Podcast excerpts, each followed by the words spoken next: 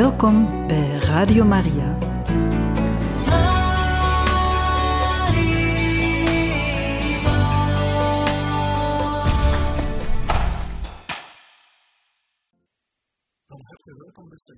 van Radio Maria bij het programma Catechismus. Vandaag kunnen wij luisteren naar een catechisme over Onze Lieve Vrouw van Fatima.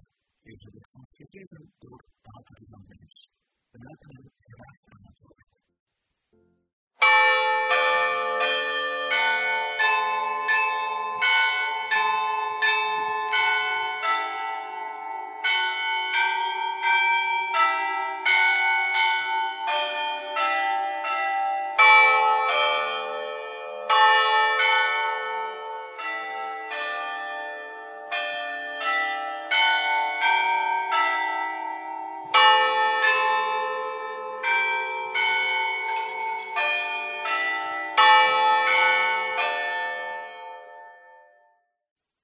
Zusters en broeders, we gaan nu kijken, luisteren, proberen te verwerken wat de kinderen van Fatima, te weten Francesco en Jacinta Marto en Lucia Santos, beleefd hebben bij de verschijning van Maria de 13e juni.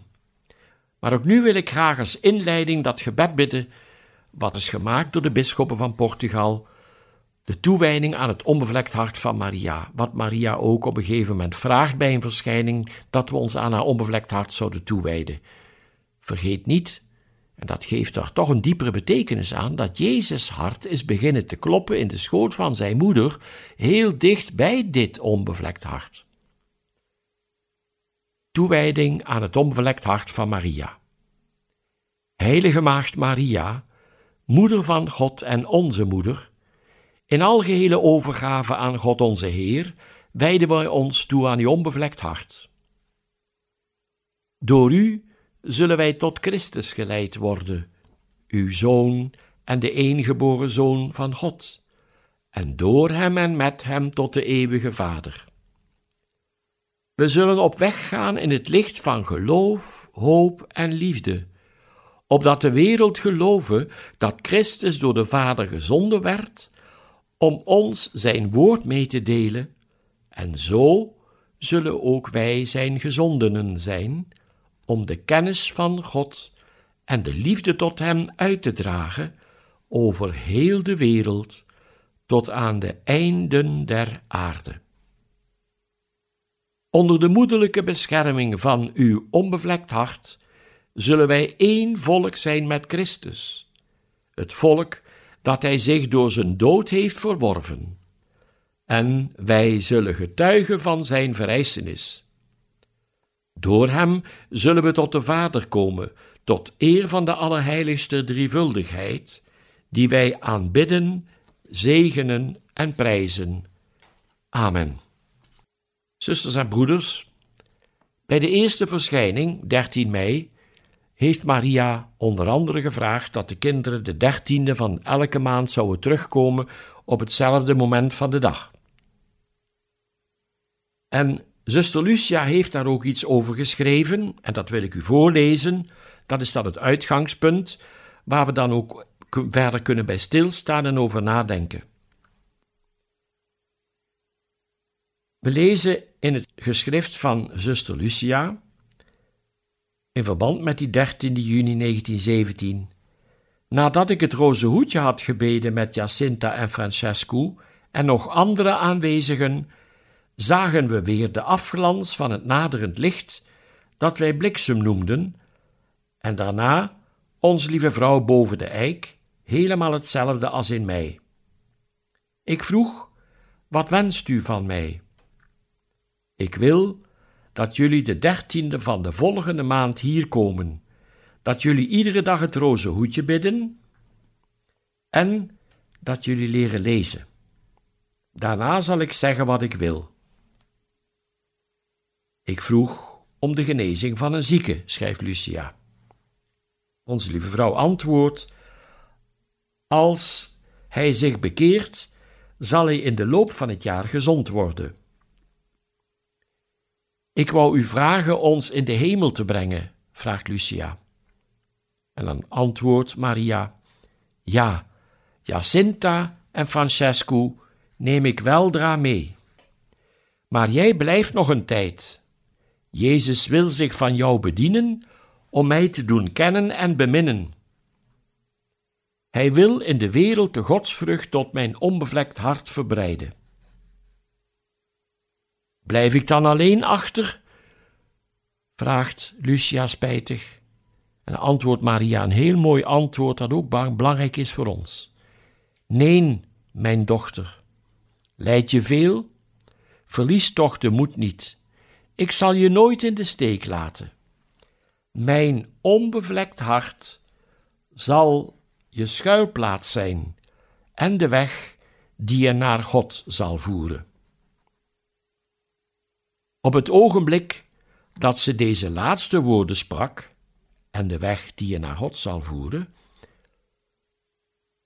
opende ze haar handen en deelde ons voor de tweede keer de reflex van dat onmetelijke licht mee.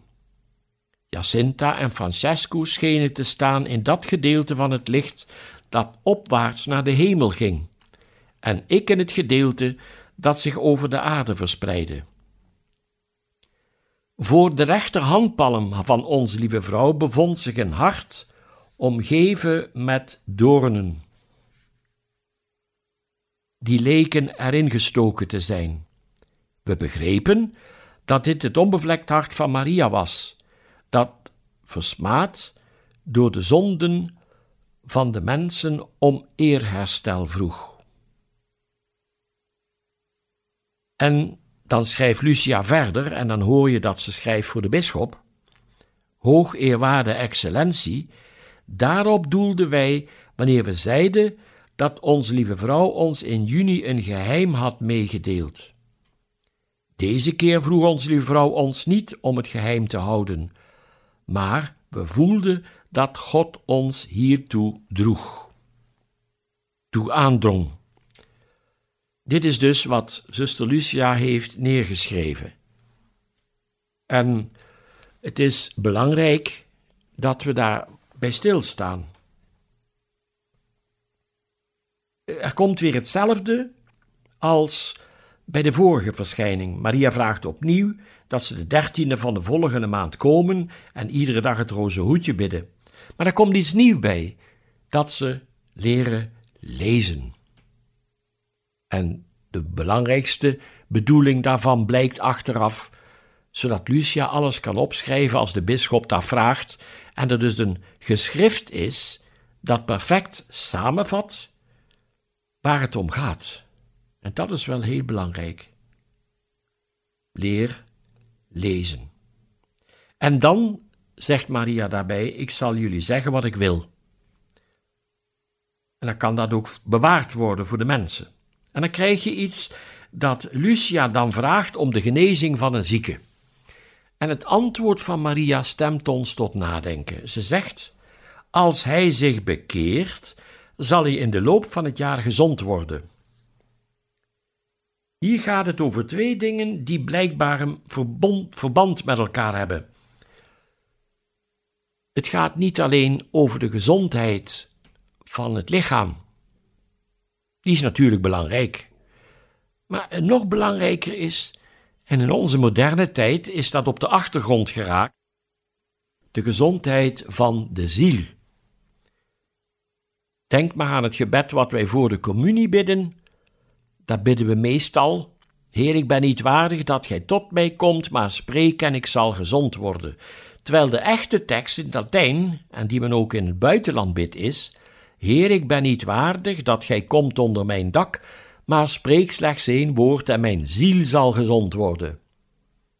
Je krijgt de indruk dat degenen die die moderne tekst hebben neergezet, met die ziel niet zoveel raad weten of dat maar willen weglaten. Alsof dat niet past bij de moderne tijd, terwijl het ongelooflijk is, als wij overlijden, dan verlaat onze ziel ons lichaam en dan ben ik die ziel. En in die ziel heb ik dan alles mee wat ik aan geestelijke waarden ten goede of eventueel ten kwade verzameld heb in dit leven. En die ziel is dus ontzettend belangrijk. En dus ook bij de communie. Want als mijn ziel goed is, heb ik God veel meer aan te bieden waar hij van kan genieten, wat hem eer brengt, waardoor hij zich bemind voelt, dan als mijn ziel ziek is of erger nog, bevuild door de zonde. Want een zonde veroorzaakt nogal iets. Terwijl wij dikwijls, als we al over zonde spreken, alleen over het feit nadenken. Ik heb een keer gelogen. Maar die leugen veroorzaakt ook schade aan mijn ziel. Aan de heiligheid die aan het groeien was. Die gaat een stuk achteruit, om het zo maar eens te zeggen. Die kan ook een stuk innerlijke vervuiling veroorzaken. Vooral als het gaat om die heiligheid. God zegt in het oude verbond, wees heilig, want ik, uw God, ben heilig. Streven naar de heiligheid. En als we kijken hoe deze kinderen, Francesco, Jacinta zich gedragen en Lucia, telkens bij de verschijningen van de engel in 1916 en ook nu in 1917 bij Onze Lieve Vrouw, dan zie je wat heilig is. Met heel je wezen, zo goed als je kunt, reageren op wat in het eerste geval de engel en in het geval waar we het nu over hebben, Onze Lieve Vrouw, je toevertrouwt.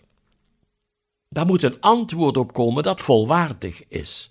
En zonde is juist dat het antwoord maar half is of helemaal ontbreekt. En wat bij de kinderen opvalt, dat het antwoord wat ze geven, daar is altijd die liefde in. Ze spreken met liefde, met verlangen. En we kunnen als mensen, en dat is ook een gevolg van onze zondigheid, zo gewend raken aan een sleur, dat we niet eens maar nadenken bij als we een gebed zeggen. Terwijl als we horen hoe de kinderen bidden en spreken, dan proef je daarin toch de liefdegloed die ze ontvangen hebben van Onze Lieve Vrouw bij die verschijning, en hoe ze vanuit die liefdegloed ook reageren en antwoorden naar God toe en naar Maria toe. En Maria wil dat ook voor die man of die vrouw die ziek is. Het zal een man zijn, want het antwoord is als hij zich bekeert. Als die bekering er niet komt, veroorzaakt die genezing niet wat God wil. Ik geef u een voorbeeld. Stel, iemand heeft een ongeluk gehad en is verlamd. Door die verlamming kan die mens een heleboel dingen niet meer doen.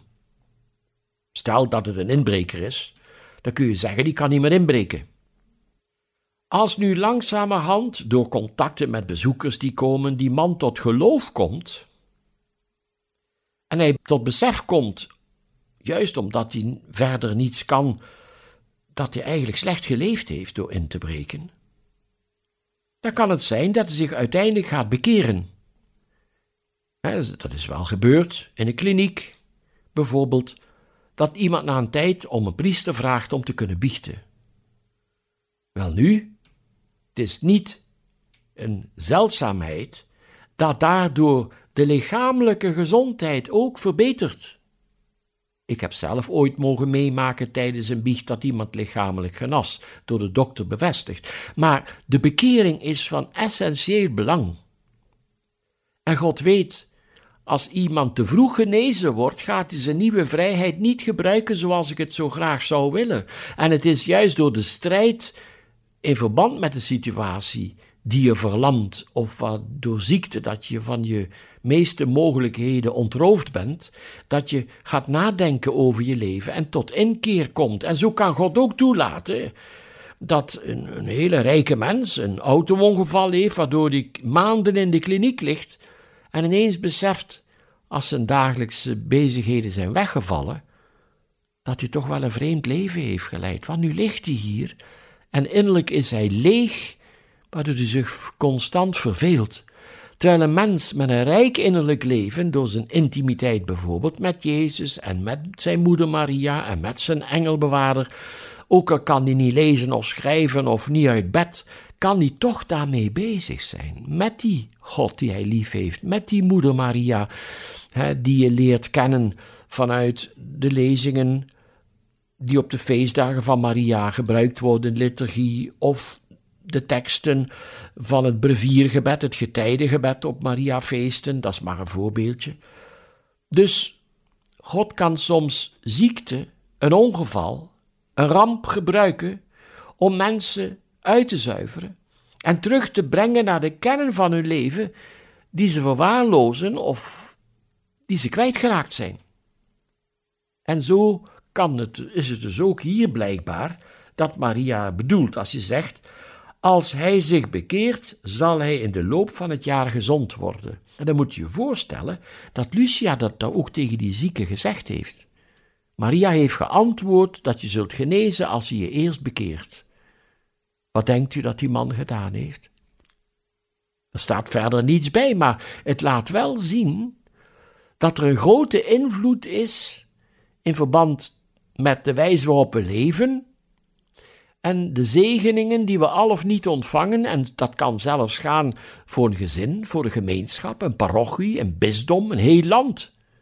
En dan zeg ik, kijk, wat uiteindelijk het gevolg is geweest voor een heel land, Portugal, waar de mensen geluisterd hebben naar de oproepen van Maria. En Portugal is het enige land, omdat ze doen wat Maria gevraagd heeft, dat geen Tweede Wereldoorlog heeft gekend. Terwijl de rest van Europa heeft de vernietigingen en de rampen wel meegemaakt, omdat men niet heeft geluisterd naar wat Maria gezegd heeft.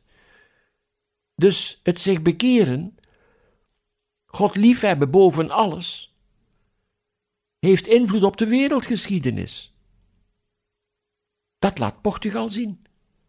Laten we hier even over nadenken en pauzeren.